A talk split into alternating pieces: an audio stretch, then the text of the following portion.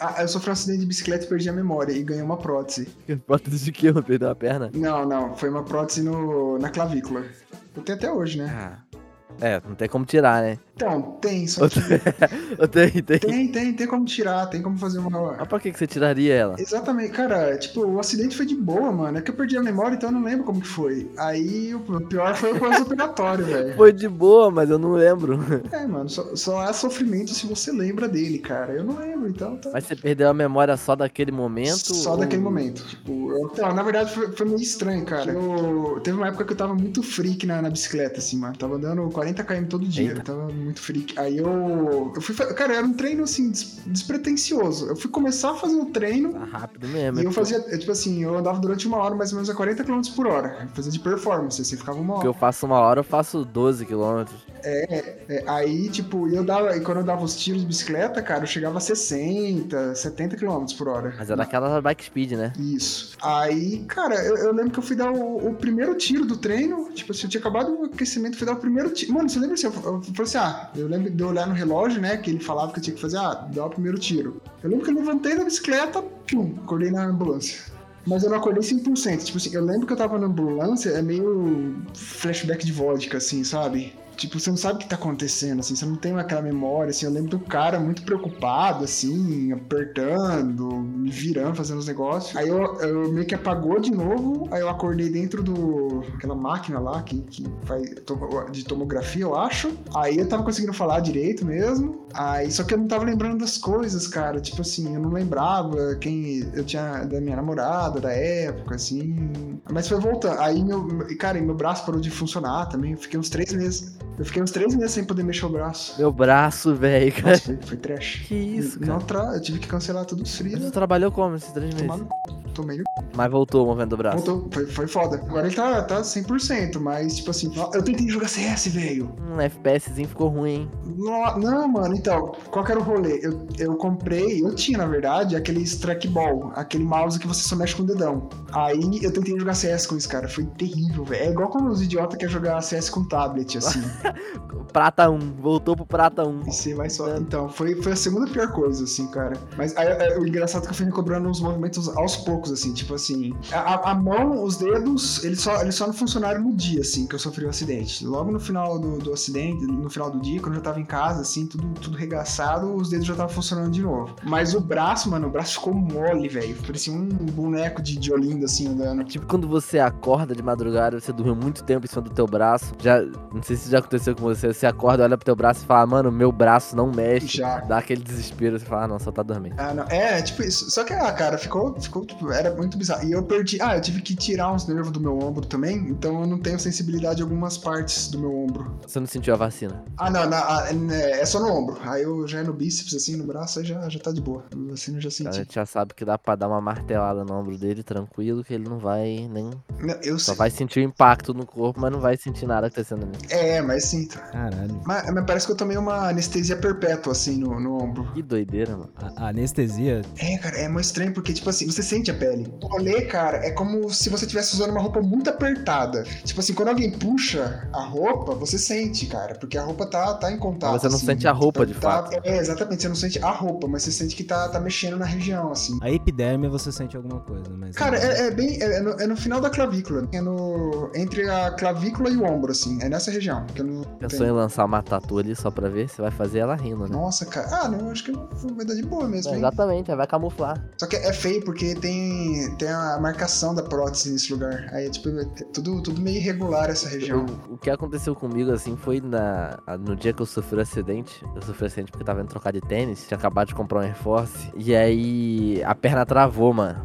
Depois da, da, da pancada, a perna travou. Tive que andar de cadeira de roda um dia. Depois eu fiquei, tinha arrumado meu primeiro emprego, mano. Eu fiquei sentado.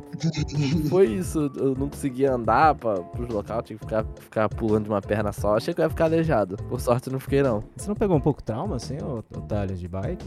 Não, prim- coisas? primeira coisa que eu fiz quando o médico me liberou foi andar de bike. Caralho, eu, eu quebrei a perna andando de skate, né? Você lembra? Tava de bengala. Eu lembro. Pô, você tem uma história muito boa também da, do- dos ladrão lá, cara. Que correram atrás de você e você tava. Mano, conta essa história, pelo amor de Deus. Nossa, mano, é muito bom. Cara, sabe aquela cena do Forrest Gump? O Forrest tá fugindo dos bullies, aí a mina grita, Run, Forrest! E ele tá com aqueles negócios de. Sabe aquelas crianças que têm perna torta, elas têm que usar uns parafusos assim na lateral da perna?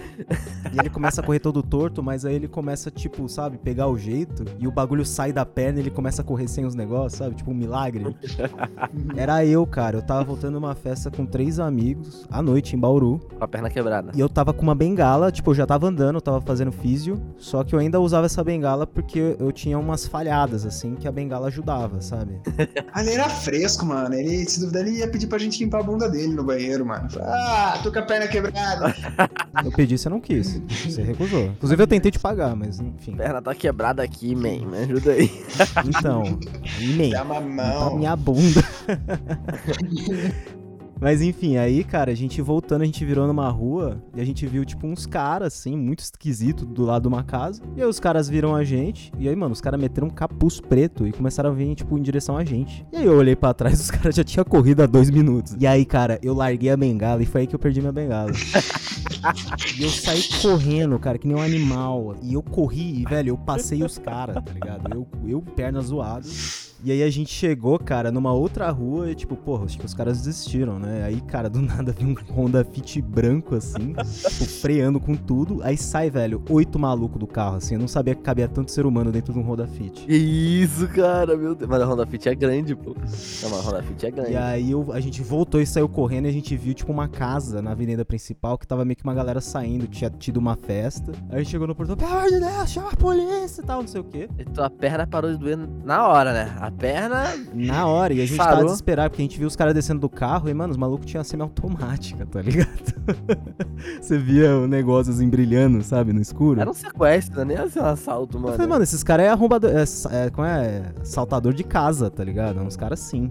É, é, como que é? Quadrilha, né? É, mas eu acho que era aquelas quadrilhas de, de banco, mano, de ca- caixa eletrônica. Que tava, tava na moda. É, eu acho que assim, eu acho que os caras iam arrombar um cofre, não deu certo, aí os caras foram, tipo, saquear uma casa, assim, sabe? E não deu certo também. E aí viu uns quatro universitários otários, assim, e falou, cara, É o que tem pra hoje, guys. É, não deu Era certo. o after, era o after dos caras. É, a gente vai conseguir pelo menos uns 30 reais aqui, sabe? E enfim, aí os caras voltaram, foram embora e chegou quatro viaturas da polícia.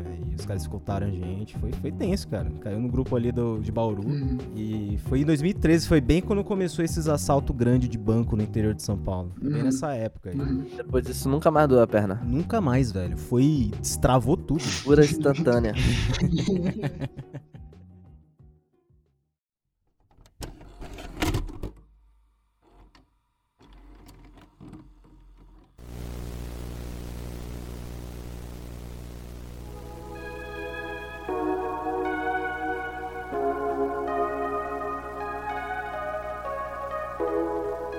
Você está ouvindo o podcast Sem Prazo, um podcast sobre arte e design. apresentado por Renato Dash e Matheus do Ink Trash.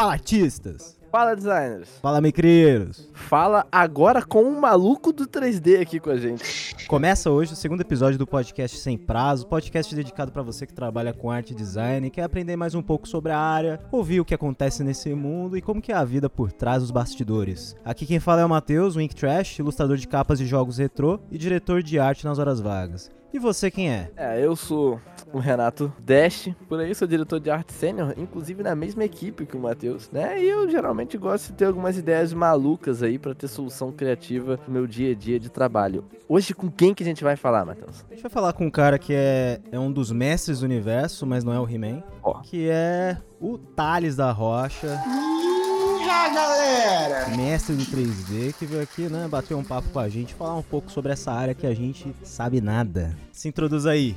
Olá, pessoal. Então, meu nome é Thales, eu eu tô no 3D assim faz muito tempo, muito tempo mesmo. Eu já fiz praticamente de tudo, mas eu ultimamente eu tô bem focado na, na criação de personagens e criação de, de, de, assets para jogos, assim. Porra, galera, tem, tem, tem, tem muita história, tem, tem muita tragédia, tem muita felicidade, tem muita coisa pra falar. Thales, da, da onde que você é, Thales? É, aonde que você trabalha atualmente? Atualmente, eu, eu moro em Curitiba e eu, eu faço freelances e a gente criou uma empresa de miniaturas, de impressão de que dá, que dá não, a gente vende arquivos pra galera imprimir em casa e pintar. É, miniaturas de RPG e de pra galera que gosta de pintar assim também. E a gente tá com tá, tá com uma equipe bem legal, mano. Tá com artista do God of War, artista da Blizzard trampando lá com a gente, assim, tá, tá bem massa. Com feedback bem bacana. O Curitiba atualmente virou o point de artista, né? Teve aquele evento, como é que foi o nome? Que é um dos maiores eventos, assim, de, de artes. Topia Utopia. A Utopia, né? Só Utopia, T-O-P-I. Utopia, né? Cara, falaram que é incrível. Eu sou morro de curiosidade pra ir. Tu foi, Matheus, já? Cara, eu nunca fui, mas eu lembro do. Na época que. Eu não sei se eu tô confundindo, mas eu lembro que o Thales falava desse evento na época que, eu, que a gente morava lá em Bauru. Não falava ainda. Porque Utopia é novo. Ele é novo, né? Uhum.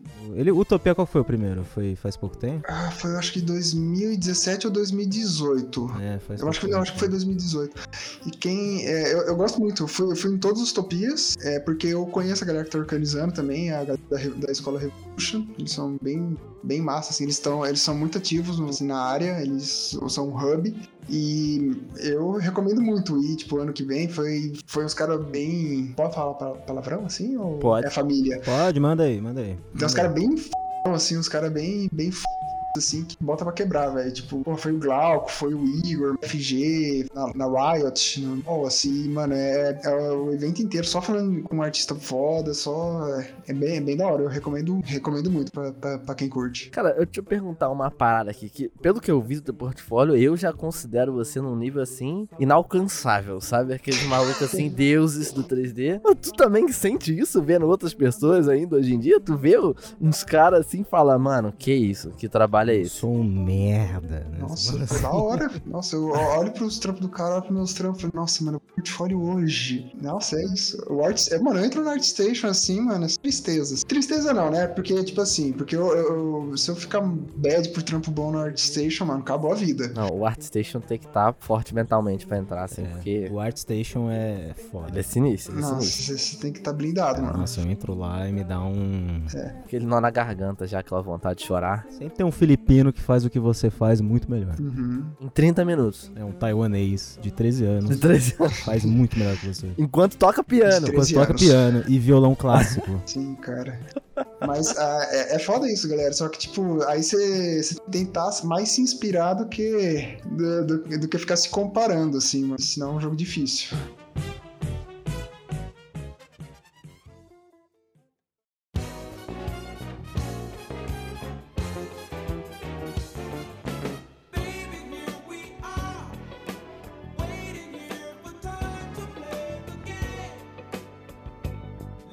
Que motivou você para escolher essa área aí de atuação do que é o universo 3D? Como que você começou nisso? Quando que você ficou com vontade de fazer isso? Cara, foi por causa da Telefônica. Ô, louco, como assim? Cê, é, é não sei se a galera tem idade, mas Telefônica é antiga Vivo, né? Sim, sim. É... E foi, foi tudo culpa da Telefônica, galera. É, é, é uma história meio, meio, estranha. Eu tinha 17 anos na época, assim, foi em 2007, e eu tinha acabado de pôr internet de banda larga na minha casa. Era Speed, eu acho que nem existe mais Speed. Tinha acabado de pôr, assim, eu tinha 17 anos, terceirão, né? E naquele tempo a internet era muito ruim, então ela sempre caía. Sempre caía, você ligava lá e falava, ah, daqui 4 horas resolve. Aí você voltava desde 4 horas, não resolvia, mas daí 2 horas resolvia. Então tinha, tinha muitos desses problemas. E eu lembro que em 2007 era a semana do saco cheio, e, tipo, todos os meus amigos eles foram viajar, eles foram quase todo mundo pro mesmo lugar. E, tipo assim, vários amigos meus, assim, então eu ia, eu ia ficar, entre aspas, sozinho, só que eu tava cheio dos contatinhos, né, no, no MSN, Orkut na época. Eu falei assim, nossa, mano, agora que, que eu vou brilhar aqui, vou marcar vários dates com os contatinhos. O chat wall. É. Aí eu lembro, ó, sexta-feira, saí da escola, assim, já comecei a esquentar, falando no MSN lá. Sábado, tipo assim, no, no meio da tarde, eu acho, não lembro, foi mais ou menos isso, assim, no meio da tarde a internet caiu. E naquela época não, não tinha celular com internet, né? Então você ficava ilhado quando o, seu roteador caía. aí eu lembro, pô, aí eu liguei lá e eu já tava esperando, né? Tipo, eu, eu liguei e falei, ah, daqui quatro horas volta. Isso é no sábado. Aí eu liguei lá, eu lembro que a mulher da Speed falou, ó, a gente tá sem previsão de voltar antes de quinta-feira. Tipo assim, ia... Isso era muito comum nessa época, cara. Ficar um dia inteiro sem internet. Isso. Não, mas eu ia, tipo assim, era sábado, eu ia ficar praticamente a semana do saco cheio inteira, ilhado em casa. Nossa senhora. Sem poder falar, sem amigo, pra, pra, pra conversar, que eles estavam todos viajando pra, pra dar rolê, sem contatinho, e tipo, mano, eu ia ficar olhando pro teto, ou vendo televisão. E eu já não gostava muito de televisão naquela época. Eu falei, mano, aí o que que eu fiz? O, o, o que a galera daquela época fazia? Eu peguei aquela pastas de CD, falei, vou achar um joguinho pra eu jogar aqui e pra, pra- pra passar. Só que, cara, aquela, na pasta você já zerou todos os jogos. Eu fui passando a minha, aí eu tinha uma outra pasta que eu compartilhava com meu pai de, de jogo. Aí eu fui passando essa outra pasta, aí eu lembro que eu passei e, tipo assim, já não tinha nada de interessante, assim. Aí eu lembro que tinha um, um CD bem original, assim, de- deixa eu deixar bem claro, bem original. Do, do 3DS Max, que era o 3DS Max mais um curso. Nossa. Tipo assim, eu falei, cara, eu tenho até quinta-feira. Tipo, eu, eu posso ir com uma maior calma do mundo fazer esse curso de 3D aqui, porque, tipo, eu vou pelo menos manter minha cabeça ocupada, né? Eu já tinha uma pira com 3DS Max, que eu le- eles tinham um splash screen muito da hora, assim, cara. É sempre umas imagens muito, muito foda, assim, de splash, splash screen. Uhum. Falei, ah, eu vou aprender uma coisa da hora. Aí, cara, e era terrível, mano, porque, tipo assim, eu lembro que eu instalei o 3D Max, o meu pai, ele, ele fez um curso de 3D Max, aí ele. Só que ele desencanou, porque ele, ele é engenheiro, né? Aí ele desencanou do 3D Max, ele viu que era mais AutoCAD mesmo e ficou aquele CD jogado lá. Tava até desatualizado o 3D Max. E eu comecei a fazer o curso e era terrível, porque, tipo assim, você instalava o Max, aí depois abria uma janelinha, e essa janelinha do curso era, tipo, feita em flash, mano. Era uma janelinha de flash, assim, Nossa. tudo, sabe, aquela, aquela lei dos anos 2000, assim, tudo que você puder animar, mano, em Flash você anima. Tipo, a palavra treme, tipo, tudo, os botões giram. Piscando. Glitter. Aí,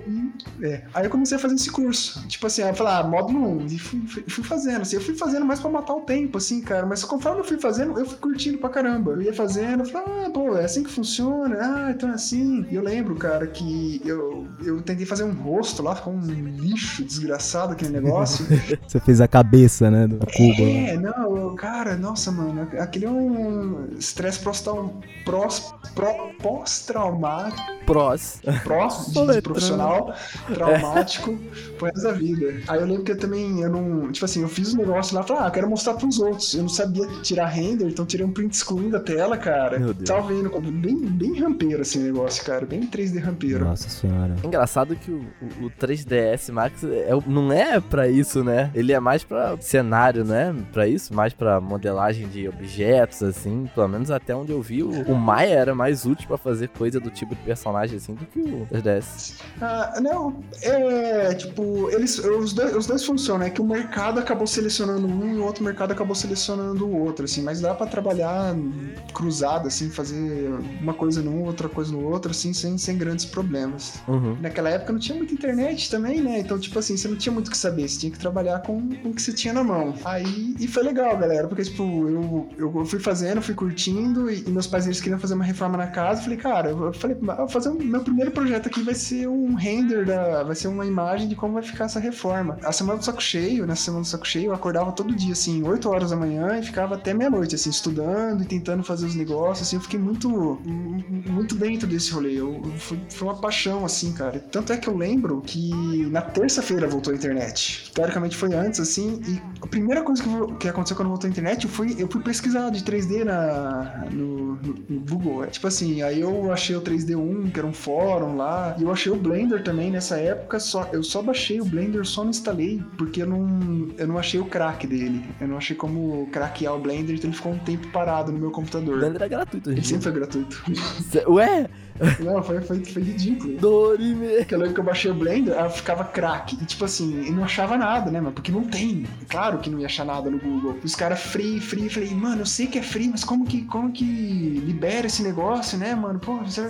Meu Deus. Eu, eu, e, tipo, eu, eu só, é, tipo assim, passou uns tempos, eu falei, mano, você quer saber? Eu vou instalar o Blender na, na malandragem, na- no jeito moleque, porque eu, eu não sei, nem sei se é legal falar isso, mas quando eu tinha uns 10 anos, cara, eu fui, eu consegui um CD de StarCraft, eu coloquei no meu computador, eu consegui gerar um, um serial key aleatoriamente, cara. Digitando. Baseado no telefone da minha casa. Eu fui digitando e deu certo o serial key, cara. Meu Deus do céu. Falei, se eu fiz isso uma vez, eu vou fazer de novo, cara. E vai ser com Blender. Aí eu instalei o Blender, aí ele abriu. Falei, eita, mas é, será que ele pede o serial depois? Aí eu fui usando, tipo assim, sem entender muito bem, não deu nada. E a partir daí eu fui só, cara, eu fui- fiquei muito na pira de 3D e foi só desenvolvendo. Foi só evoluindo, né? Sim. Cara, é, é engraçado essa época onde meio que não tinha Uhum. o que fazer na internet. Mesmo com internet, às vezes não Uhum. tinha muito o que fazer na internet. Uhum. Então eu, eu acumulo várias histórias de pessoas que, tipo assim, mano, eu tava na internet nessa época, e aí eu achei um fórum, e aí eu achei um curso, e aí eu achei um tutorial no YouTube, e aí foi indo, sabe? Foi chegando onde chegou hoje em dia. Isso é muito engraçado, cara, como a internet mudou. Uhum.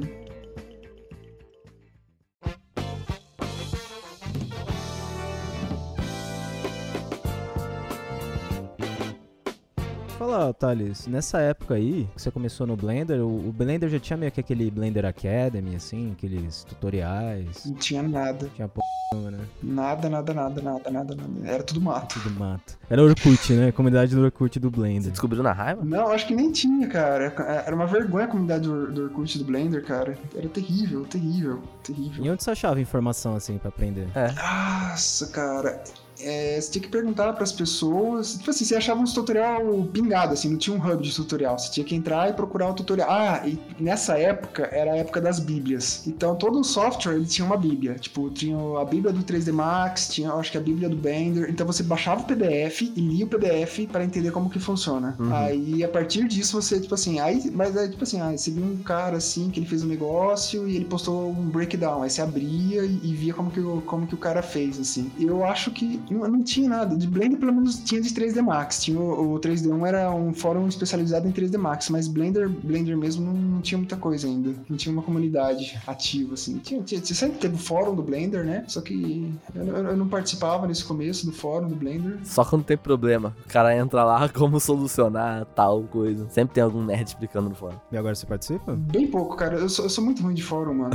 Sempre fui muito ruim. Eu, eu, eu sou um, um voyeur. Hoje, hoje sempre tem um indiano, né? time. Pra explicar. Sim, sim. Eu só, só, tipo assim, eu entrava lá, procurava o meu problema e resolvia, e era isso. Eu ficava vendo o trampo dos outros, só curtia. Eu, eu- eu- tem um negócio, galera. Eu tenho. Eu sofro de vergonha virtual, mano. Vergonha virtual. Que isso? Eu também. eu também tenho. Eu eu tenho muita dificuldade. em- é, é, Hoje em dia tá muito melhor, mas nessa época, cara, até, até o meio da faculdade, assim, eu tinha muita dificuldade em postar em fórum, fazer publicação pública, em mandar e-mail pra, pra mais de uma pessoa, assim. Eu ficava, tipo assim, eu tinha é, é, sintoma de, de pessoa que tá, tá muito tímida, tá com vergonha. De vez em quando eu chegava até a ficar como suando, assim. Só na internet ou ao contrário? Só na internet, porque na, na vida real. Nada, na vida real, o Thales é o cara mais desenrolado do mundo. É, na vida real não, mano. Suave. Nossa, mano. Eu falei, ah, mano, ó, você vai ter que ficar de cueca e apresentar aqui pra, pra duas mil pessoas. Já, já era, tranquilo. Não que você já não tenha feito isso, né, Thales? O quê? Talvez. Talvez, né? Vai ver ele perder a É memória. uma boa hipótese. Ô, Thales, te perguntar, como você. Como que você entrou assim no mercado 3D? Como foi o primeiro trampo assim que você pegou de 3D? Vamos lá. Eu tenho dois primeiros trampos de 3D. Eu tenho um, um primeiro trampo bem bad e eu tenho um primeiro trampo legal. Bad, bad ruim. Foi tu que fez, Dolinho. Nossa, mano, eu ia ficar muito feliz, cara, se eu tivesse feito Dolinho, cara. Eu ia ficar muito Não, feliz. barriguinha mole, né? Nossa, esse é um legado ruim, né? É, ia ser um legado, né? Nossa, vocês não têm ideia. Aliás, o, o Thales que tinha o capacete do Dolinho lá na República. Meu Deus. Sim, eu era o Dolinho oficial de Bauru. É, ele era o Dolinho oficial nas festas, ele ia com esse capacete. Fazia stage mosh, né? Fazia stage dive com o Dolinho. Sim, toda festa, É. toda festa. Então, mas a questão é o seguinte: eu acho que dá até pra fazer um, um gancho nessa história. É que eu fiz tudo isso de 3D, aí eu entrei na faculdade e no começo eu, eu esqueci 3D. Caralho, sério? No primeiro ano, assim? É, é, nos primeiros anos, assim, até um pouco antes da faculdade, assim, porque eu fi- eu fiz dois anos de cursinho praticamente, então eu meio que abandonei 3D, porque eu também não tinha noção que, dava, que dava pra ganhar dinheiro com isso, assim. Dá em nada, né? É, é, eu não tinha muita noção. Eu, eu, eu curtia 3D porque eu curtia 3D, assim, eu achava da hora. Uhum. Eu, eu não, eu não tinha nada em mente, assim, eu só, só curtia. Uhum. E eu entrei na faculdade, e quando eu entrei na faculdade, eu tava, com, eu tava pensando em virar designer gráfico mesmo, fazer, logo, fazer cadeirinha, Legal. fazer. É. Era, a gente, no, quando a gente entrava na faculdade, era esses dois caminhos. Você quer fazer cadeira ou você quer fazer logo? Cho- Choose your destiny. e o Shao Kahn dava risada depois, né? Sempre, mano, su- sugando sua alma. E na faculdade, por- aí na faculdade eu comecei bem focado nesse negócio de design gráfico, assim, e por- por- primeiro porque no começo eu nem tinha computador, né, na faculdade. Então eu não tinha nem onde fazer 3D. Eu tinha que rodar, até quando eu entrei na faculdade eu usava mais 3D Max. Só que, por exemplo, quando eu tava na faculdade eu não tinha computador, só tinha um pendrive. Então o único que tinha portável, é, era o Blender. Então eu deixava ele dentro do meu pendrive, eu, espetava no computador da, da, da faculdade lá e trampava quando eu precisava. Então, e eu, mas eu não fazia isso porque, ah, eu quero mexer com 3D. Tipo assim, 3D pra mim era um negócio pra complementar meus trampos de faculdade, assim, no, no máximo. Era, ah, igual eu sei Illustrator, eu sei mexer 3D, assim. Era, era um negócio pra complementar. Uhum. Durante a minha faculdade, a maior parte do tempo eu tava trampando como designer gráfico, 2D assim mesmo, fazer. Fiz altos, altos frilos de logo, de, de, de motion, assim. Só que aí eu. Aí eu vou entrar no meu primeiro freela de 3D, assim. Quando eu fui fazer meu primeiro freela de 3D, eu já tinha feito alguns vários, assim, freelas de, de design gráfico. Então, é, tipo assim, a parte da manha do, do, do freela, assim, eu já tinha um pouco, assim. Eu não, tinha, eu não tinha manha do freela de 3D. E, cara, e foi terrível, né? Porque primeiro que eu cheguei lá, eu, eu devia ter pego um pouquinho mais de, de ter, reparado, né? Que, tipo, a, a pessoa que me contratou, ela falou, ah, a gente tinha contratado essa outra empresa, só que ela só falando mal, assim, do trabalho deles, assim. Isso eu, já, já não acho uma coisa da hora, mano. Se você ficar falando mal do cara que prestou serviço pra você depois, ela vai falar mal de mim depois. Bem, aí, tipo assim, é, foi um valor super baixo, cara. E eu falei, ó, vou fazer um sisteminha de 3D aqui, vocês vão pagar pelo sistema, ele vai gerar, tipo, 30 imagens. Aí cada imagem vai ser só uma adicional. Eu, não, beleza, ficou tudo certo. E eu fui trampando assim, cara, e eu tava seguindo briefing, seguindo o briefing, e, e, meu, essa pessoa tinha umas dificuldades pra escrever que, que era complicada, mano. Eu tinha que pedir e-mail pra ela explicar o que ela tinha falado no, no e-mail anterior. Uma dúvida aqui, como é que era, esse trabalho era sobre o que era? O, o que, que você tava modelando de fato? O que- como é que era?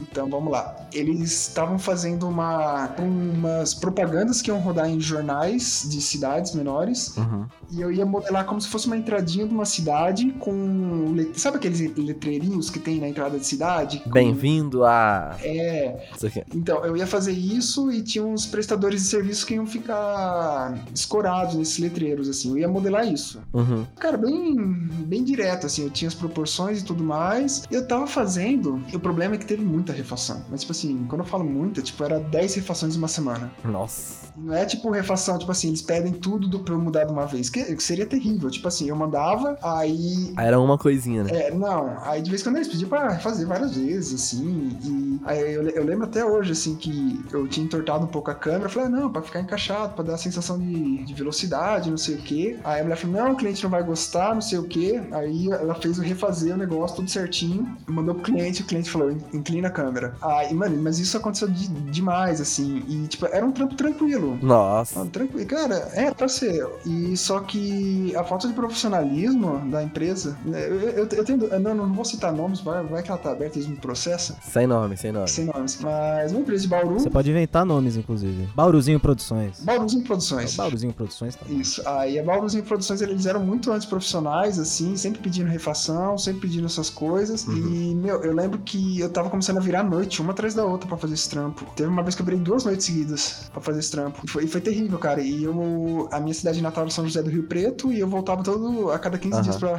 pra, pra Rio Preto pra, pra ficar com a, com a minha ex-namorada, né? Eu voltava já pra ficar com a ex, o cara já... É, na época era namorada, pra não ficar muito estranho essa frase. Mas, cara, é engraçado que esse problema de refação é algo que assola todas as áreas criativas até agora. E co- como é que tu, como é que tu aprendeu a se blindar contra isso? O que, que, você fez pra evitar essa situação? Cara, esse trampo me ensinou muito. Tipo assim, primeiro que eu, eu tenho uma política hoje em dia de que eu não rejeito mais refação. O cara quer, pô, não, eu quero, eu quero.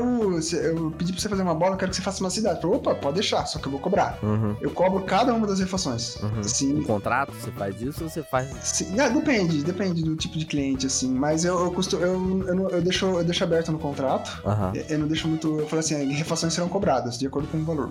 Só isso. Aí eu, aí eu falo, vai ser cobrado. Isso é uma, isso é uma coisa muito legal, porque tem, a gente tem que entender um pouquinho do cliente, né? Que o cliente, ele não entende a nossa situação. Então ele vai pedindo refação, porque algumas vezes na cabeça dele é fácil. Uhum. Então quando você põe o valor, você faz o cliente ele parar e pensar, pô, será que eu realmente necessito disso? Sim. Será que esse valor vale essa refação? Aí, porque muitas vezes o cliente ele vai pedir uma coisa que ele acordou, ele veio com aquilo na ideia e ele, ele acha que, tipo assim, é um clique pra resolver. É, pronto. Já teve alguma situação embaraçosa dessa com cliente, assim, tipo assim, você falar, cara, vou cobrar, e o cara, não, você não pode me cobrar por isso aqui, e aí ficar aquele embate ali, porque Já. já aconteceu comigo uma vez também, de tipo assim, eu fazer o trabalho, né? Eu nem, eu nem tinha começado a refação ainda, e o cara me ligou assim, falou, mano, por que que tu vai me cobrar esse valor? Uhum. Tá ligado? Aí começou uma discussão pelo telefone, assim, meu pai chegou perto e falou, por que que você trabalha com esse cara ainda? Por que que você trabalha com esse cara? Porque eu falei, não, quem decide quanto meu trabalho vale sou eu. E aí a gente ficou batendo boca assim no telefone, foi bem vergonhoso, inclusive. Mas já vivi esse tipo de situação. Já teve contigo também, então? Sim, sim, sim, sim. Eu tinha falado da refação, o cara não aceitou. Eu falei, ah, não, então vamos continuar do jeito que tá. Falou, mas do jeito que dá, não, não pode. Eu falei, mas foi o. Eu, eu tento ser, ser bem político, assim, bem claro, assim. Eu falei, ó, mas quando a gente fez isso, eu, eu baseei meu valor nisso. Isso que Uhum. você tá pedindo é um acréscimo de valor, é um acréscimo do meu trabalho. Então, e, e quando. E a primeira vez que eu converso com você, eu separo um espaço de tempo pra você e tudo mais. Quando você pede uma coisa de última hora, eu vou ter que sacrificar um tempo, algumas vezes, de outro projeto, de outra coisa, e isso é mais caro. E é- é- fica, fica implícito também, mas é, o cliente ele tem que se organizar também pra trabalhar com você. Ele tem que ter um, um nível mínimo de organização, fazer esse tipo de coisa, assim, mas isso é, também você não pode ser, tipo assim, o cara da surpresa pro cliente, ficar vindo toda hora com surpresa pro cliente, que não- eu gosto de deixar tudo isso conversado quanto antes e, tipo assim, pra não, pra não ter surpresa, assim. E se, eu, e se eu falo alguma coisa pro cliente que eu vou fazer, eu faço. Uhum. Se eu falei, ó, vou fazer isso de graça, eu vou fazer de graça. Se for muito mais difícil, eu, eu, eu engulo. Já topou fazer, já era, né? Não vai meter o louco. Tem isso da palavra. Mas, tipo, aí o cara, ele, ele ficou, ele ficou meio contrariado, assim, mas, tipo, a coisa não escalonou. Ô, Thales, eu ia te falar, esse, essa história toda que você contou foi do trampo ruim que você fez. Não, é, é- essa que deu. A refação é outra, mas do trampo ruim ainda piora, cara. Não é só as o refações. trampo ruim? Cara, o, o buraco é sempre mais embaixo. Aí eu fiz 10 refações, eu lembro que eu tinha voltado pra Rio Preto, né? Eu peguei o ônibus e eu, eu ficava no final de semana, chegava segunda-feira, meio-dia. Então eu lembro que eu cheguei lá sexta-feira, levei um laptop pra trabalhar. Eu, tava, eu fiquei na casa da, da, da minha namorada da época lá. Cara, eu fiquei trabalhando até as 3 da manhã e eu lembro assim que eu mandando mensagem pra diretora de arte, eu falei assim: não, a gente tá junto, tá difícil pra todo mundo, a gente tá aqui se esforçando, não sei o que, vamos, vamos dar. E eu fazendo as refações dela, varando noite, tipo, dormindo quando dormia 3, 4 horas por noite, assim. Aí eu lembro que, tipo, aí eu lembro que eu mandei sexta-feira a mensagem, falei, ó, segunda-feira de manhã não vou poder trabalhar porque eu vou estar em trânsito. Tá ok. Segunda. Aí eu, eu mandei umas três vezes essa mensagem pra ela. Os caras aí, né? Aqui não, né? Aqui não. Nossa, deu um problema aqui no que você entregou, que a gente quer uma alteração, vai ter que ser feita agora. Eu falei, não tem como. Aí você falou não, né? Eu falei, meu, não tem como. Aí ela falou assim, não, não sei o que, que é muito Perdeu- importante. Perdeu a razão eu- ali, Vocês estão sobreavisados e que segunda-feira, na verdade, eu não podia trabalhar nem de tarde na segunda-feira. Eu não posso nem trabalhar de tarde, porque eu trabalhava na Design Júnior nessa época. Eu falei, eu não vou poder trabalhar. Falou assim, ó, às 6 horas da tarde, tipo assim, eu ia até dar uma matadinha na faculdade, se fosse às 6, 7 horas da tarde, eu consigo resolver isso, mas até lá eu não consigo. Eu sou fisicamente imposs- impossibilitado de, de, de fazer isso. E ela ficou muito puta comigo. Ela falou, você vai destruir esse projeto. Que, Caralho. é, ela falou assim, você vai destruir esse projeto. A gente deixou tudo Isso no telefone? no telefone. assim? A, gente, a gente deixou tudo na sua mão. Você é um incompetente. Falando, falando alta. Caraca, velho. Que bagulho trash, Cara, eu, eu hein, fiquei muito na mano. bad, mano. Ela falou, assim, ela falou assim: eu nunca tive esse problema com nenhum designer, com nenhum artista antes. Você foi o primeiro, cara. Primeiro, nossa, já fala, mano, esse mercado aqui eu não volto nunca mais. Ela, ela, sabe, jogou baixo, assim. eu Meteu louco. É, meteu louco, meteu louco. Eu fiquei, eu fiquei malzão, mano. Eu fiquei malzão. Tipo, eu fiquei um tempão. Fiquei, tipo, meses pra anos, assim, malzão. Feriu. Deixou ferido. E depois ainda, eu. E eu- o fato é o seguinte, eu lembro, eu não sei se vocês vocês lembram, eu falei que eu ia fazer um, um gerador de imagens, as imagens seriam adicionais. O gerador tinha feito, que ele, ele era, tipo, 75% do valor do projeto, que era a parte mais difícil. Aí, tipo, aí na hora que eu mandei pra ela, assim, o, o, eu falei assim, não, então vamos terminar agora, vamos terminar agora, é isso, isso mesmo. E, aí, vale falar que eles usaram minhas imagens. Eles usaram minhas imagens, aí eu falei assim, ah, então vocês vão pagar, né? É, não, vamos, vamos pagar. Vamos sim. Aí, tipo, sei lá, acho, eu acho que era 3 mil reais. Aí eles falaram assim, ó, a gente fez as contas aqui, a gente vai te pagar 100 reais. O, o que? Foi tipo isso. É o que tem pra hoje. Deu aqui no orçamento. Eu falei, não, mas ó, olha aqui, ó, o que eu tratei em e-mail com vocês foi isso, né? Foi 3 mil reais, mas, tipo assim, eu, eu, dou, eu dou um desconto, tipo, 1.500, tipo, que é menos, do, é menos do que o trabalho que eu fiz. Nossa. E, e, tipo assim, todo, eu, sairia perdendo se eu ganhasse 1.500. Meu Eu Deus. falei, não, a gente vai pagar 100 reais. Aí eu falei, não. Aí assim, eu lembro que eu conversei com uma galera lá, tipo, aí eu falei assim, não, manda. Então a gente vai rever seu orçamento. Então, é, descreve tudo certinho o que aconteceu, que a gente vai mandar pro financeiro. Nossa, o cara mandou o relatório. Aí não, eu fiz um relatóriozão, né? Escrevi tudo, peguei, copiei e-mail, colei, mandei. Aí eu mandei o e-mail, aí eu, assim, eu lembro. Recebeu o e-mail? Ah, recebi, a gente tá olhando. Aí, mano, foi passando o tempo. Aí eu ligava lá. Aí toda vez que eu ligava lá na empresa, né? Pra tentar falar com alguém, falava, ah, posso falar com a... Ah, ela não tá. Ah, ela tá viajando. Ah, ela tá doente. Caraca. Cara, foi tipo umas duas, três semanas disso. Aí eu falei, não, só queria saber se enviaram o meu, meu relatório. Aí eu falei assim, posso falar com alguém do financeiro? Eu falei, ah, não, não tem ninguém do financeiro aqui. Eles eles estavam me, me bloqueando, bloqueando, bloqueando. E isso já passou um mês. Já, Você tomou um ghosting da. Você tomou um ghosting da agência. um, um bem vivo, assim, né? Porque eu ligava lá, né, cara? E eles, e eles davam uns perdidos muito, tipo, ah, morreu.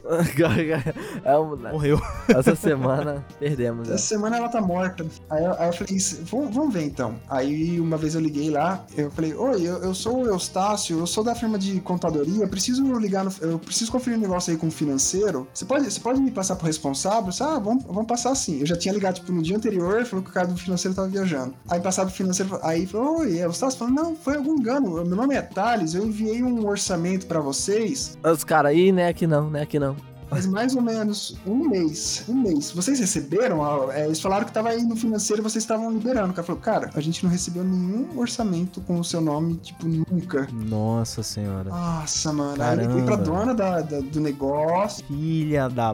Aí ela, nossa, ela falou, não, que você não trabalhou. Eu falei, eu trabalhei, fiz isso. Ela falou assim, ah, a gente paga 200, porque a gente... Cara, aí eu falei, aí, mano, eu fiquei muito puto, mano. Eu falei assim, ó, Perdeu, perdeu a razão ali, perdeu a linha. nossa, é que eu não perco, mas aí eu falei, ó, eu desliguei, eu voltei no outro dia e falei, ó, você quer saber? Eu vou, esse trabalho foi de graça. Eu só quero que vocês me prometam que vocês nunca mais vão me contratar na vida, que eu nunca mais vou ouvir falar de vocês, que vocês mantenham essa qualidade de trabalho que vocês tenham. E é só isso que eu quero. Que isso pode ficar até com direito autoral, né? Isso pode ficar com tudo. Aí eu falei, ah, tudo bem. Eu fiquei bad, mano. Eu, eu, eu, tipo assim, dei uma marretada, mas, tipo, eu fiquei bad, mano. Eu fiquei bad durante uns anos. Caraca, velho. Que bagulho trash, hein, mano. Primeiro freela de 3D. Primeiro, nossa, você ia falar, mano, esse mercado aqui eu não volto nunca mais. Só tem maluco. Eu fiquei na bad, mano. Aí eu fiquei, um- mano, eu fiquei um tempo sem, sem pegar 3D, eu fiquei meio traumatizadinho assim. Rapaz, eu, eu virava. Eu, eu ia trabalhar em oficina mecânica depois disso. Até que, uma vez, eu tava numa festa de aniversário e eu- isso, isso foi uma mágoa, cara. Isso foi uma mágoa, assim, que eu carreguei durante muito tempo. É.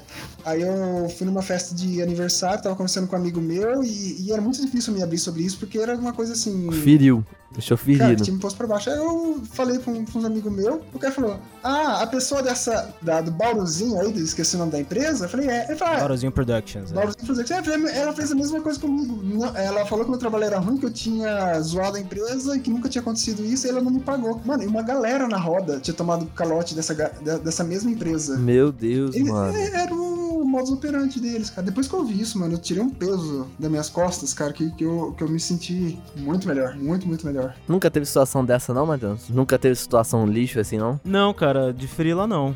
De frila, eu, quando eu comecei a pegar frila, eu já tava mais ou menos grande, né, como artista, né? Então eu Já era calejado, né? eu comecei a pegar trabalho gringo, cara, e os gringos são muito mais profissionais, velho. Muito. Mano, os caras pagam assim antecipado, sabe? Os caras dão gorjeta, é Uhum. absurdo. Uhum, total. E eu pego, o que eu pego de trampo assim de brasileiro, normalmente é empresa. Empresas assim já do ramo, Uhum. sabe? Então os caras não tem treta. Uhum, exatamente. O Thales tá falando aí um frila assim começo de carreira, né? Fundo do quintal mesmo. Mano. frilas arrombados, né? Que acontecem muito. Arrombadíssimo.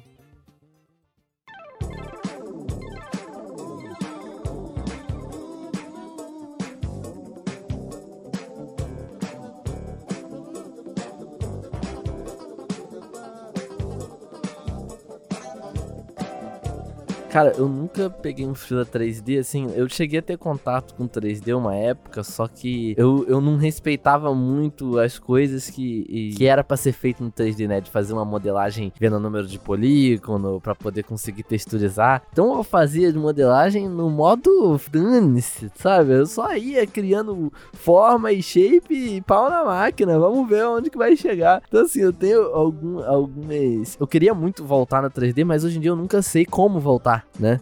Eu nunca sei como é que como é que eu faço para poder voltar da onde eu parei, se eu vou para uma nova um novo programa que eu mexia muito com Maya e um pouquinho do Cinema 4D, né? Se eu volto pro Blender, se eu tento alguma outra coisa aí. Cara, minha dica é: hoje em dia as, as, as, portas estão abertas. Você só tem que seguir o seu coração, cara. Que você, você vai achar curso, você vai achar tudo que você, você precisar. Hoje em dia tá muito mais fácil. É, essa é a dica. Tipo assim, eu, eu esbarro num, num, pequeno detalhe que é eu não consigo usar 3D no meu dia a dia de trabalho atual com frequência. Então eu tenho que encarar o 3D quase como uma carreira à parte. E aí isso sempre me deixa nesse, nesse limbo assim. É igual com ilustração, por exemplo, né? Que eu falo com o Matheus que eu sempre me frustro quando eu tento voltar a pintar, porque de fato eu não sei como usar. A boa parte do meu dia a dia é ligado à publicidade e à social media. Se eu for fazer uma campanha, uma identidade visual, logicamente eu tenho como usar o 3D, mas também não é sempre, sabe? Então acaba sendo um conhecimento que eu não tenho como aplicar diariamente. Aí eu sempre vou adiando aprender e nunca, nunca evoluo. Ah, tô ligado, mano. Eu tô ligado. É que parece que é muito pesado, né, mano? Você adicionar esse skill na sua, na sua maleta. É, pô, mas 3D é, não é não? Não, 3D é, é, é foda, cara. É pesado, ele é pesado. Sim. Porque ele junta muitas coisas, né? Uhum. 3D é foda, cara, porque tem todo um universo que você precisa meio que entrar e é um universo que você não tá acostumado, é. entendeu? Mesmo a lógica dos softwares. Cara, eu lembro que aprender o básico do Blender para mim foi como aprender a falar. entendeu? Complexo. É foda, assim. É tipo, é tipo aprender programação pela primeira vez. Você nunca programou, você nunca codou. Codei. Eu, eu, eu, eu adoro, eu adoro, eu adoro esse, esse termo. Vou codar aqui pra você um negócio. Mas então, como é que funciona a tua rotina de trabalho no 3D, né? O processo, porque é, eu imagino, né, que você vai fazer um personagem, né? Que você falou que tá mais ligado a isso. Você começa desenhando, você procura outro profissional que desenha para você. Eu esqueci como é que é o nome, Model Sheet, né? Que é o concept. Como é que funciona isso? Você, você mesmo cria, você procura outros? Como é que é o seu processo? Então, depende, depende do, do que eu tô trabalhando. Eu, eu consigo criar meus personagens. Quando eu vou criar meus personagens, assim, os meus, eu costumo já fazer direto no 3D. Já eu faço um negócio direto no 3D. Mas quando você tá, tá num, num ambiente mais profissional, assim, de, de, principalmente de games, você você tem o concept art já, já aprovado. É, é, é, uma questão mais burocrática, porque, tipo, o diretor muitas vezes fica em cima do concept art, se ele fica lá, fala, não, muda aqui, muda ali, e é mais rápido de mudar no, no 2D. Uhum. Aí o cara provou, não, é isso, então eu quero isso em 3D. Aí, tipo, aí chega pra mim uhum. uma imagem, aí vai de estúdio pra estúdio. Tem estúdio que, tipo assim, que monta coisa completa, tipo, um personagem desenhado em 360, tipo, vários ângulos, com e sem braço, com detalhe. Tem estúdio que manda um, uma ilustra, assim, da hora, tem estúdio que manda rabisco. Aí uhum. depende. rabisco. É, cara, não, tem um rolê que é bem próximo, assim, de, de rabisco, assim, bem próximo. Cara, o, o concept na íntegra ali mesmo, só. Sim. Só os traços. É, mas, é, mas isso depende do artista. Tem, eu, eu, particularmente, eu gosto quando o concept é muito fechado, que aí eu, eu crio em cima do, do rabisco do cara. Tipo assim, as coisas não estão muito bem definidas, eu vou lá e dou as minhas soluções, assim. E, e o, uhum. a, no game, principalmente, é, é, é uma, uma, esteira de produção, né? Tipo assim, eu sou só uma etapa dessa, dessa, dessa esteira. Aí que o personagem vai chegar para mim, aí eu vou trazer ele pro 3D. Como que você traz, assim, na, na minha situação? Uhum. Eu costumo pegar o ZBrush e é como se fizesse uma escultura digital eu pego como se fosse uma massinha mesmo de modelar e eu vou criando detalhe, puxando ali, fazendo aqui. E é bem artístico, assim, é bem é, uhum. muito próximo de escultura tradicional, assim, os conceitos que você, putz, tem que estudar anatomia, assim, sempre. Tem que estar tá sempre vendo musculatura, sendo, vendo osso, como que as coisas funcionam, qual músculo que encosta em qual, qual, qual que é a mecânica. Aí eu, eu aplico tudo isso no personagem, depois, aí, depois disso, depois dessa parte bem artística, costuma ter um uma, uma divisão, assim, né? Quando, quando você for trampar pra game, quando você for pra trampar pra, pra escultura.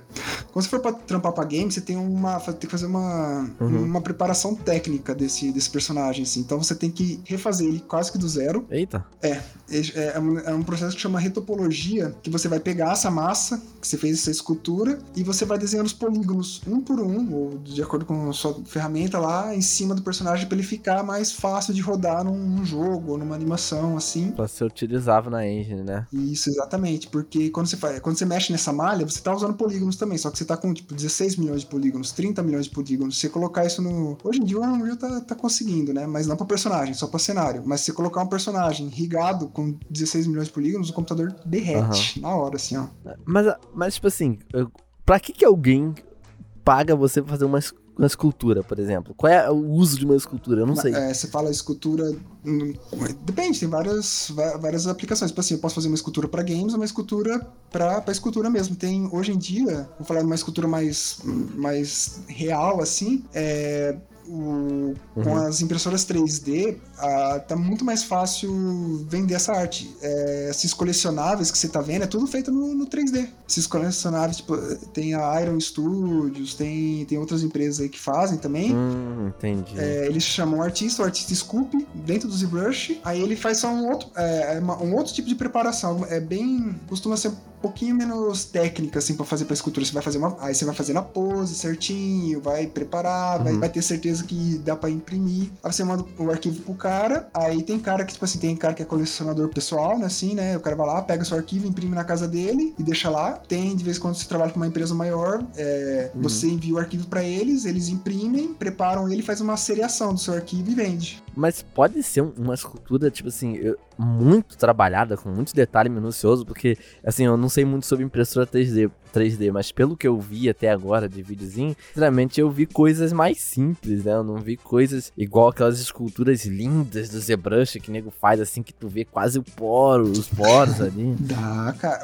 Então, tem dois tipos de impressoras. Tem vários tipos de impressoras 3D, né? Uhum. Essa que você deve ter visto é umas de filamento, uma que vem um braço e vai desenhando, assim. É. Tem a outra que a que eu, é, que eu foco e que as melhores hoje em dia são as de resina, que ela vai, ela tem um líquido e ela vai puxando a, a sua escultura de ponta cabeça, parece coisa de, de ficção científica assim, vai puxando a sua escultura e ela tem uma resolução assim de meio micron, eu acho. Então dá pra literalmente fazer poro. Você pode fazer um poro que vai sair na, é, é claro, se for fazer uma miniatura de de 32 milímetros, aí não dá nem pra É, aí também não dá.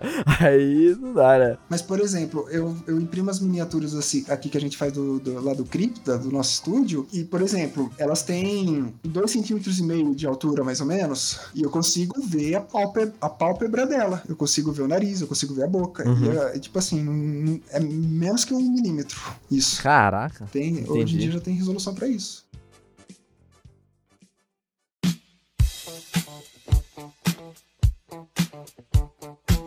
Ô, Thales, te perguntar, é, como que é o mercado assim de 3D no Brasil e no mundo? E como que tá, se a situação no Brasil hoje tá melhor do que, digamos, era no passado, se melhorou alguma coisa, ou se tá, digamos, a mesma b...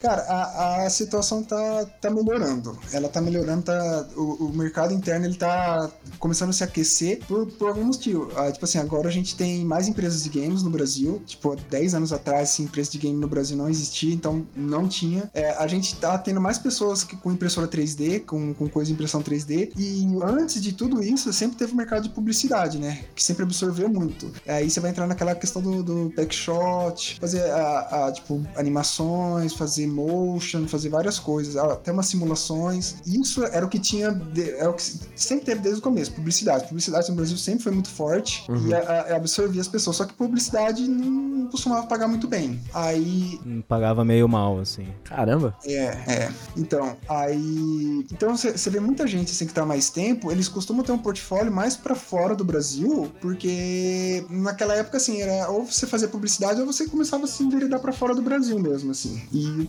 e lá eles, tipo assim, é, costuma ser muito mais tranquilo trabalhar pra fora. Pelo menos eu tive boas experiências, a maioria das minhas experiências fora do Brasil foram boas, assim, de cliente não atrasar pagamento, calor. Receber em dólar. Você chegou a ter, assim, trabalho formal, assim, fixo, com uma empresa fora do Brasil? Sim, sim. Na fora do Brasil, então.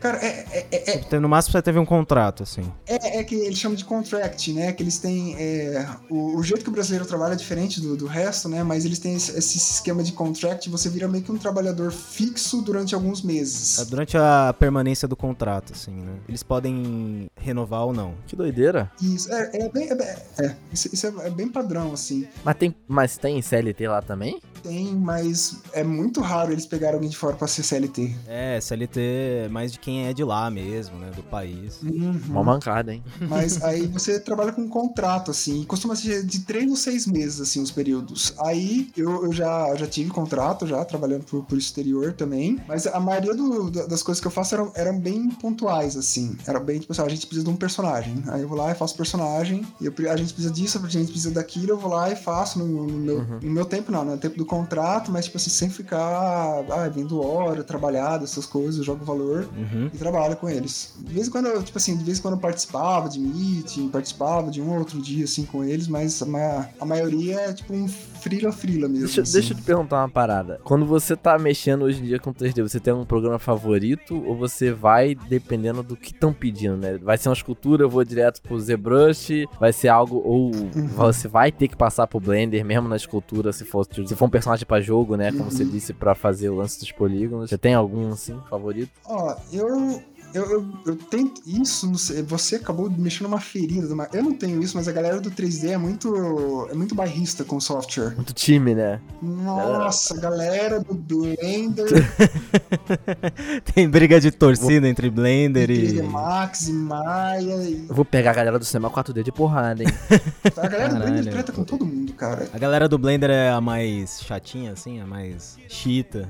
É a mais chata, cara. Nossa. Eles são bem chiitas. Eu, eu, eu, eu uso. ó, então, agora eu uso bastante Blender, Sei. mas é porque eu vejo como é uma ferramenta completa. Então, se um dia o Blender deixar de ser bom e deixar de atender minhas necessidades, eu vou parar de usar ele. Eu não tenho, não tenho frescura, não. Não tenho lado. Eu não tenho lado aqui. Você não. A, a- como que é que chama a- o estúdio do Blender? É, é um. É o Blender Institute. Uau! Um- O Bra- a Blender Institute não te paga um salário, né? Pra você ficar defendendo. Exatamente, cara. E eu, eu, eu- eu identifico os erros que tem o Blender. E, por exemplo, eu tento sempre aprender qualquer software que aparece. Então, por exemplo, eu, tenho um. O pessoal chama de pipeline, né? A sua ordem de produção, Uhum. bem misturado. Então, eu começo no ZBrush, eu jogo no Blender, de vez em quando eu volto pro ZBrush de novo. Aí Faz um free jazz ali do 3D.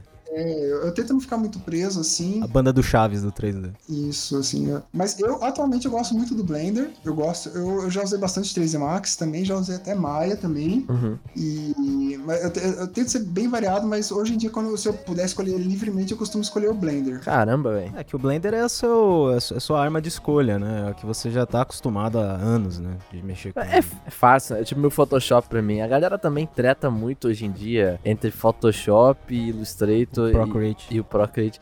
Pra desenho, eu acho que ele até tem rivais. Mas vamos ser sinceros, Eu vou, eu vou deixar uma mensagem aqui, o, o, Dash, pro, pros meus fãs aí. Eu não vou usar Procreate, cara. Para de me encher o saco. porque A galera Por quê? falando pra eu fazer speedrun de Procreate. Velho, eu não sei usar essa merda. E eu não tenho mais idade pra aprender a usar software. Ah, mas é brush, não. Tô mano. naquela idade que os neurônios começam a morrer. É brush, é brush. então você né, tem não? que ficar onde você está, entendeu? Ah, cara, a realidade é que pro Photoshop, pro design, não dá pra substituir, cara. Infelizmente. É muito completo, sabe?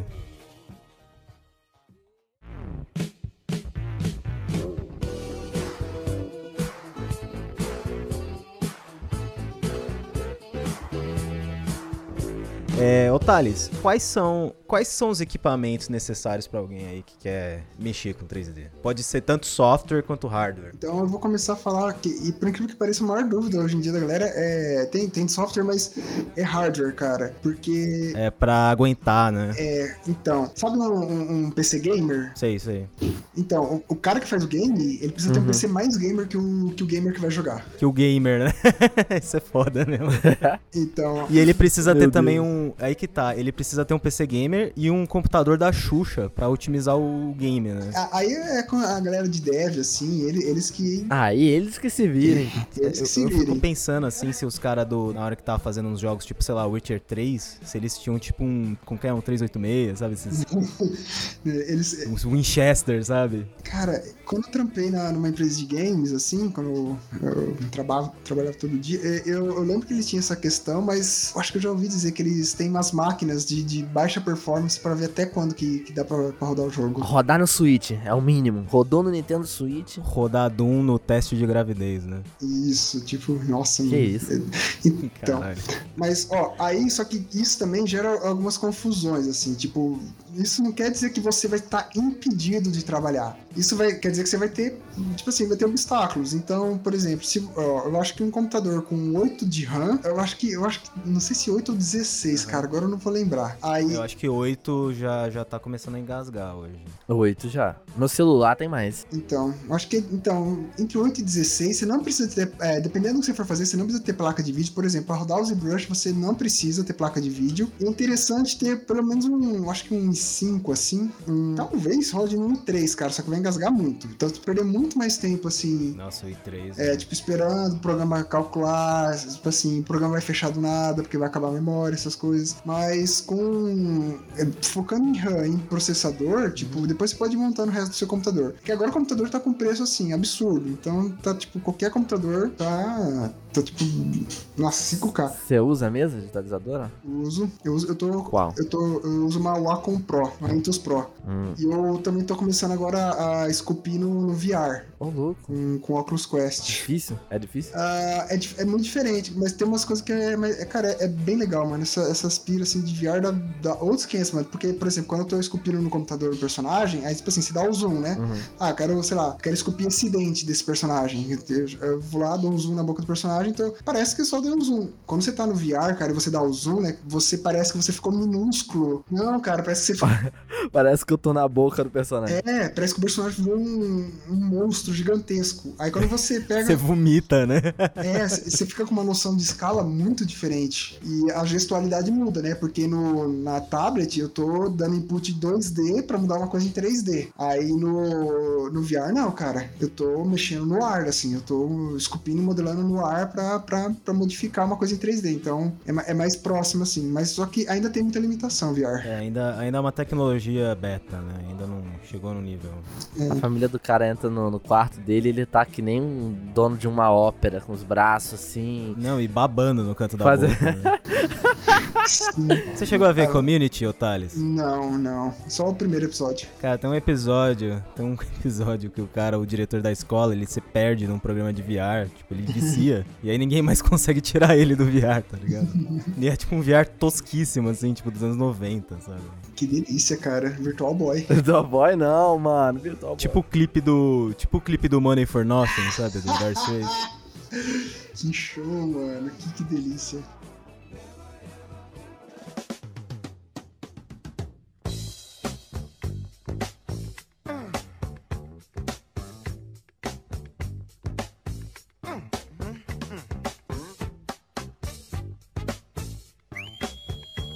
Mas então, aí eu tô, eu tô usando o tablet, eu. Tipo assim, hoje em dia o, o grosso é feito no- na tablet, no, no ZBrush mesmo. Quando eu vou usar no VR, eu tenho que usar o Medium, é Adobe Medium, pra, pra fazer. Tipo, e eu resolvo uma outra coisa só, mas no, no geral é na, na tela do computador mesmo, assim. Deixa eu perguntar, Thales, assim, eu sei que no ZBrush ele ajuda bastante, mas eu vi eu- toda a minha experiência com o programa 3D, que foi com 3D Max e Blender, eu sempre, cara, eu nunca consegui associar o- a mesa digitalizadora, sabe? Eu sempre achei mais fácil o mouse. Verdade. É assim com você também? Sim, tem.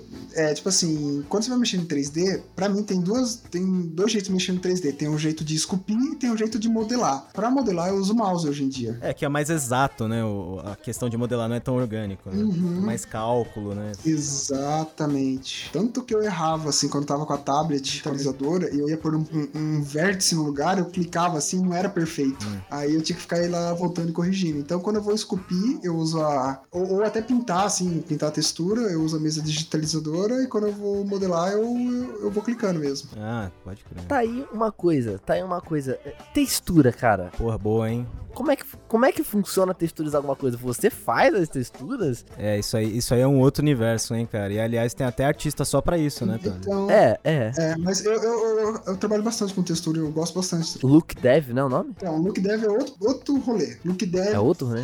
é, é como, como que o material vai ficar aparecendo. Tipo, é o. Pera aí. Tá meio, tá meio embaraçoso assim ainda pra mim. Como assim terminar para Se ele é refletivo? É tipo assim, é, é determinar a aparência do se material. não é, se ele é brilhoso, se ele é assim- opaco.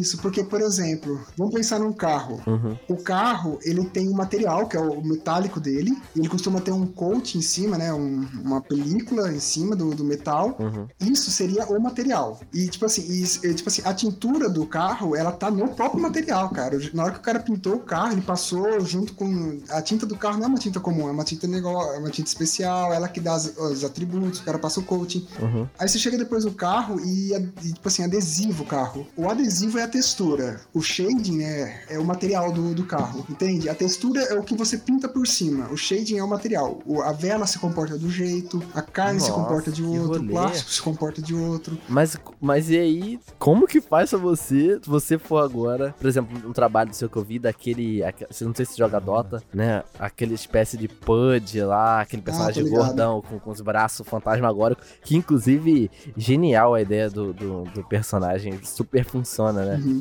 A ideia não, não foi minha. Eu peguei o concept de outra- outro artista. Droga, Thales, droga! Droga! Cara, mas eu, eu, eu admiro muito o cara, assim. Eu, Aham. eu sou muito fã do Bjorn Hurry, não sei pronunciar. Bjorn, né? Bjorn, não sei. Ele é, ele é da, dos, das Escandinávias ali, né? Uhum. Isso, isso. Então, funciona assim, ó. Eu faço, quando você faz, você esculpe o personagem e re- e faz o retopo, ele tá cinza. Sim. Então, aí o que, você. é, você lembra que eu falei que você vai pôr no polígono por polígono? O seu personagem, no final das contas, ele vai ficar bem parecido com um grande origami. Você já viu aqueles origamis gigantes que a galera faz, assim, que os caras imprimem Low polizão, assim, né? e Um- vai dobrando, assim? Sim, sim, como se fosse uma caixa aberta, né? É, low poly. Seu personagem, ele é um grande origami, cheio de cada polígono é uma, é uma face do origami. O que, que você vai fazer? Você vai como se você pegasse uma tesoura e vai cortando seu personagem pra depois abrir ele, deixar ele planificado. Então você vai pegar o origami do seu personagem, vai abrir, planificar ele, aí você vai com ele planificado, aí você começa o processo de textura. Antes de fazer textura, você tem que passar as informações do, tipo assim, da escultura pra esse, origami. Isso chama bake. Eu não vou nem entrar no negócio que é bem complicado. Aí depois disso, você tem um personagem lá, você vai pintar o seu personagem. E isso você pinta, é, você pinta no mesmo programa ou você usa já outro software? Então, quando, é, eu costumo usar Substance Painter quando eu vou trabalhar com game. Quando eu vou fazer, tipo, uma escultura, assim, não tem muito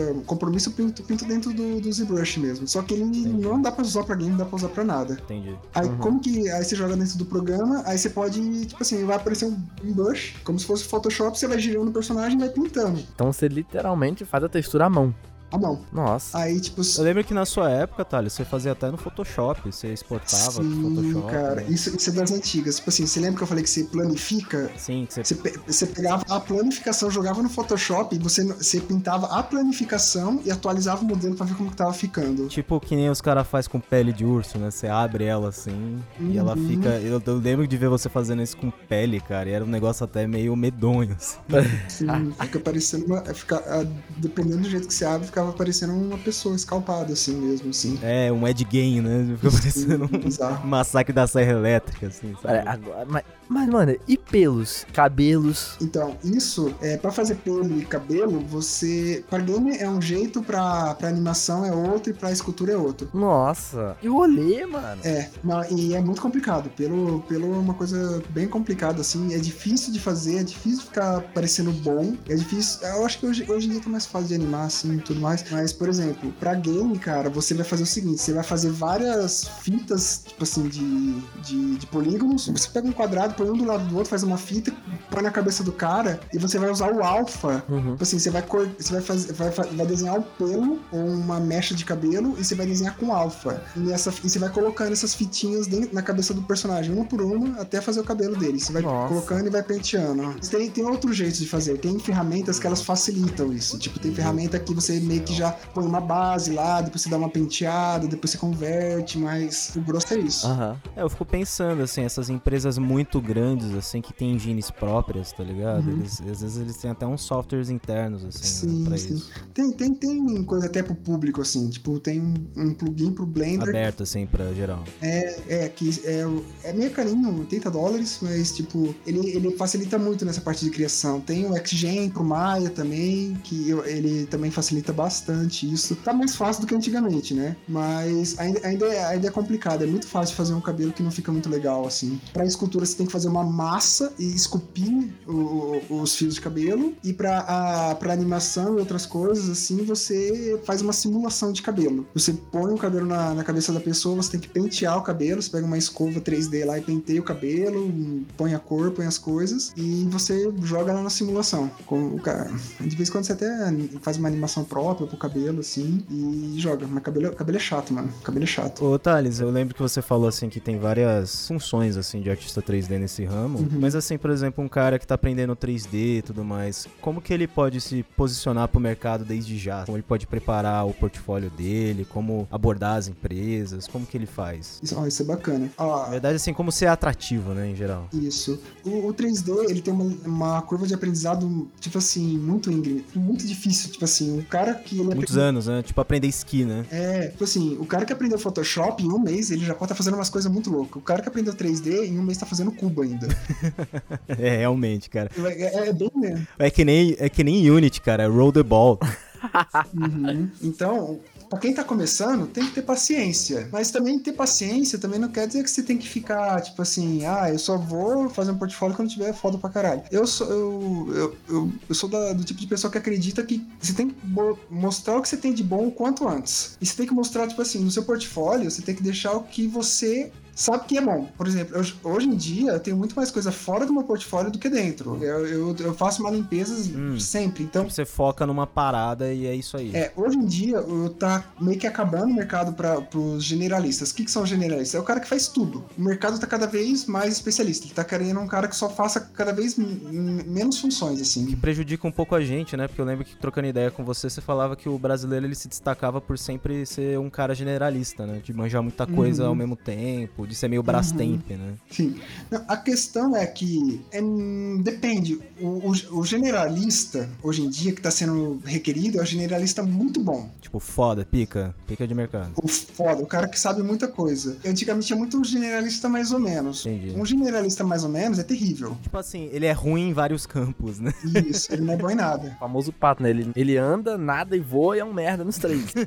Mas ele faz. Exatamente. Então, cara, e você tem que pensar também do ponto de vista, ó, é, uma coisa que eu acho que muita galera não pensa, eles ficam pensando, ah, no meu portfólio, como ele vai ficar, como que eles vão ver. As pessoas pensam muito, tipo assim, na parte dela, eles não pensam no- na parte do empregador, do cara, o que que vai passar na cabeça do cara que, que Ponto de vista empresarial, né? é, tipo, algumas vezes tem demanda pra todo mundo. Tem demanda de, de, de coisa pequena, tem demanda de coisa complexa. Se você tá começando, cara, põe os seus trampos lá no ArtStation. Ah, mas só tem coisa foda, não sei o que. Não, cara, tipo, é o seu trampo. Um dia, todo, todo mundo, todo mundo já foi ruim um dia, cara. E tem muito estúdio pequeno, médio, né? Que às vezes precisa de um, de um trampo Isso. muito pontual e acaba esbarrando no seu trabalho, né? Sim, cara. E você mostra que você tem disposição, assim. E então, tipo, algumas vezes te chamam pra você trabalhar lá e você aprender lá dentro. E o que, que eu vou falar? Se você, pra quem tá começando hoje, eu ia falar pra você especializar. E ah, hoje em dia, pelo menos é que a área mais próxima de mim é a parte de, de escultura 3D. Você consegue ter, um, é, ter uma, uma curva de aprendizado um pouquinho menor, assim, do que um 3D mais. É, o ZBrush facilita bastante, né? Isso, exatamente. O ZBrush, ou até a escultura do próprio Blender que ele tem, ou do Sculptris. Sim, sim. Eu lembro, eu lembro na época que eu tava pensando em começar, lá em 2013, você falava pra mim, mano, baixa o Blender. Não, baixa o ZBrush. O ZBrush ele é bem Uhum. amigável pra quem é ilustrador e pintor, né? Uhum.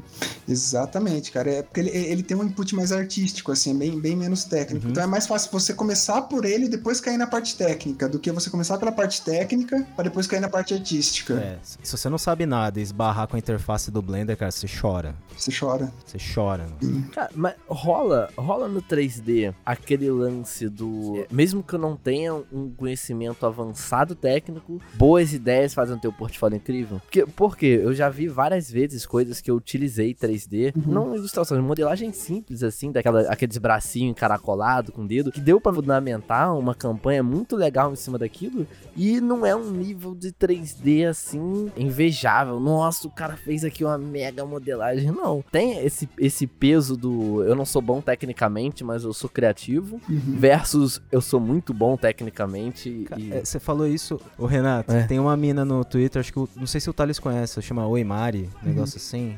Ah, eu ia falar dela, cara. Ela, ela é esse exemplo que o Renato falou, né? Conta aí. Exatamente. Cara, é que eu não conheço ela pessoalmente, mas Não, também não, só o Twitter. é só no Twitter. Eu gosto muito do trabalho dela. Ela é uma pessoa que começou faz pouco tempo, acho que inclusive foi no Blender.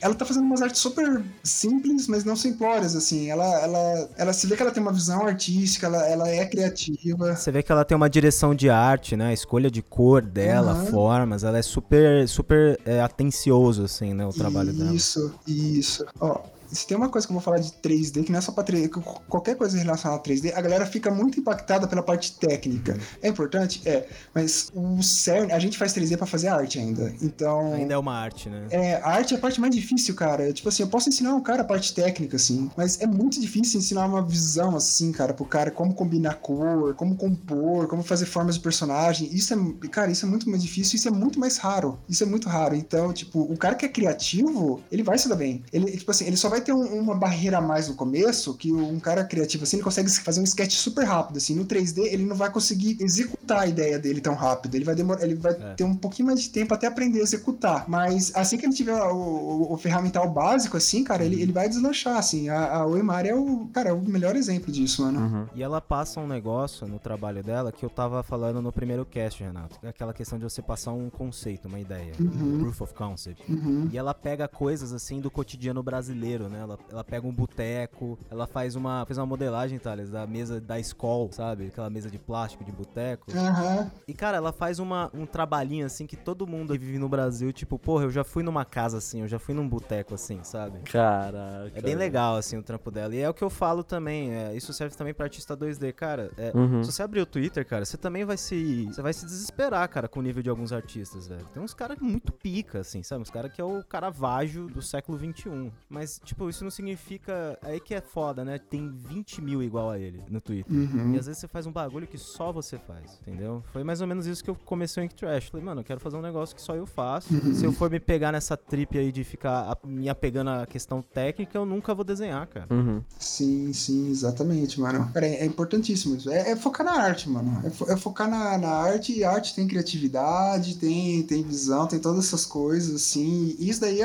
Eu, eu faço 3D pra fazer arte. É isso. Ponto final.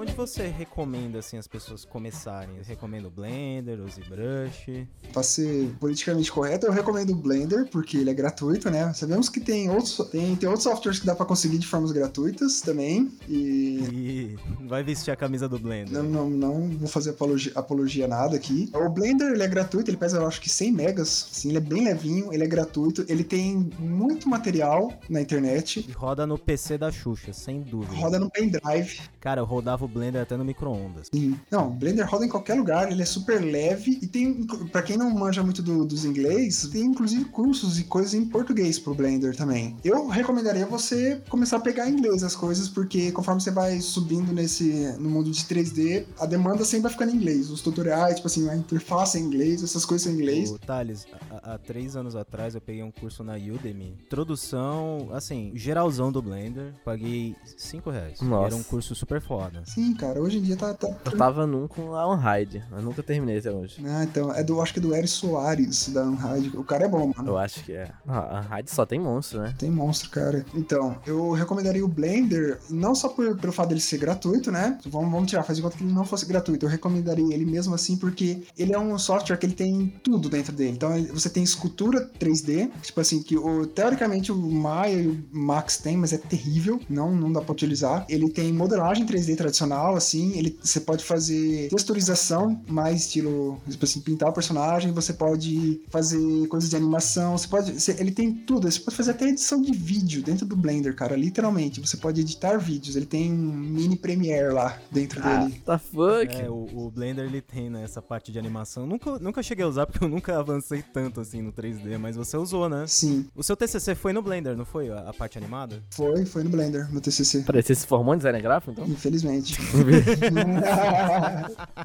Tá bom, tá bom, já garante a cela. E o TCC dele foi uma animação, cara. Uma animação bem da hora. sim, Nossa, o brabo. Uma animação 3D. sim, mas deu um trabalho. Nunca mais, nunca mais, nunca mais trampar com animação. Eu descobri que eu não sou animador. Eu ia falar, né, nesse gancho de animação, sobre a, a animação Tamo Junto aí, né? Que o Matheus tava comentando hoje cedo comigo. É, você chegou a ver, Thales?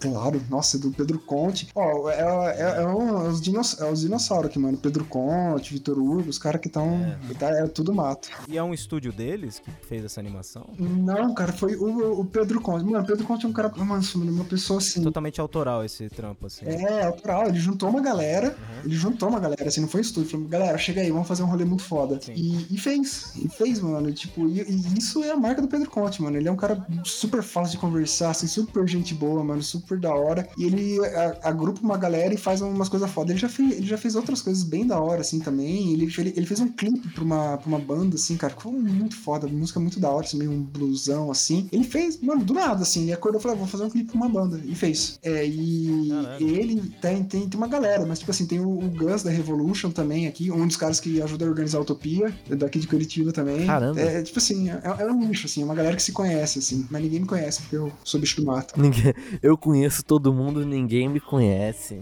Chateadíssimo. É, é, Thales, a gente tá de fora da bolha ainda. Não, mas vocês vão entrar, vocês vão entrar, pô. Fica tranquilo que vocês são brabo. Eu tenho vergonha virtual, cara. Paga alguém pra fazer seu social media, pronto. Quando eu, eu postei um trampo meu que bombou, cara, uma vez que, que mó galera comentou, assim, tudo mais, mano, eu vomitei, cara. O quê? Quando, quando a galera. É verdade. Eu vomitei quando a galera começou a comentar no meu trampo. Que isso, cara? Que doideira, mano. Eu tenho muito vergonha virtual. Só virtual. Caralho.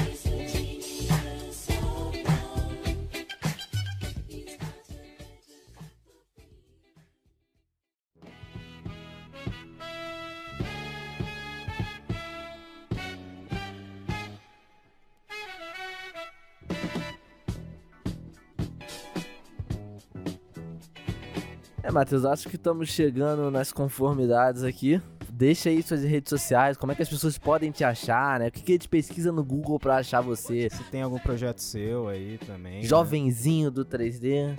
Então, galera, vou fazer um jabazão agora. Eu e uns amigos meus, a gente começou a Cripta Studios. Sim, Nossa, tem legal. tipo a, a Elisa, que já deu aula na Unhide, o Igor Cato, que foi um dos character artists do God of War. Tem o André também, que fez tipo trampo pra Blizzard. Tem o Sakai, o Kobe, o Palmo, o Carlos, o Luquinha. Eita, nós.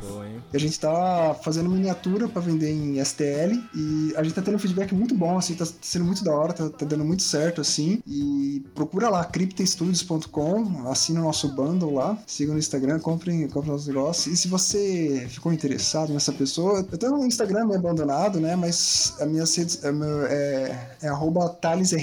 Já siga no Instagram, siga e curta. Todas as minhas redes sociais, assim, Instagram, Artstation, é tudo thalesrt, Com H ou sem H? sem H. É Tails. Tails, Tails RT.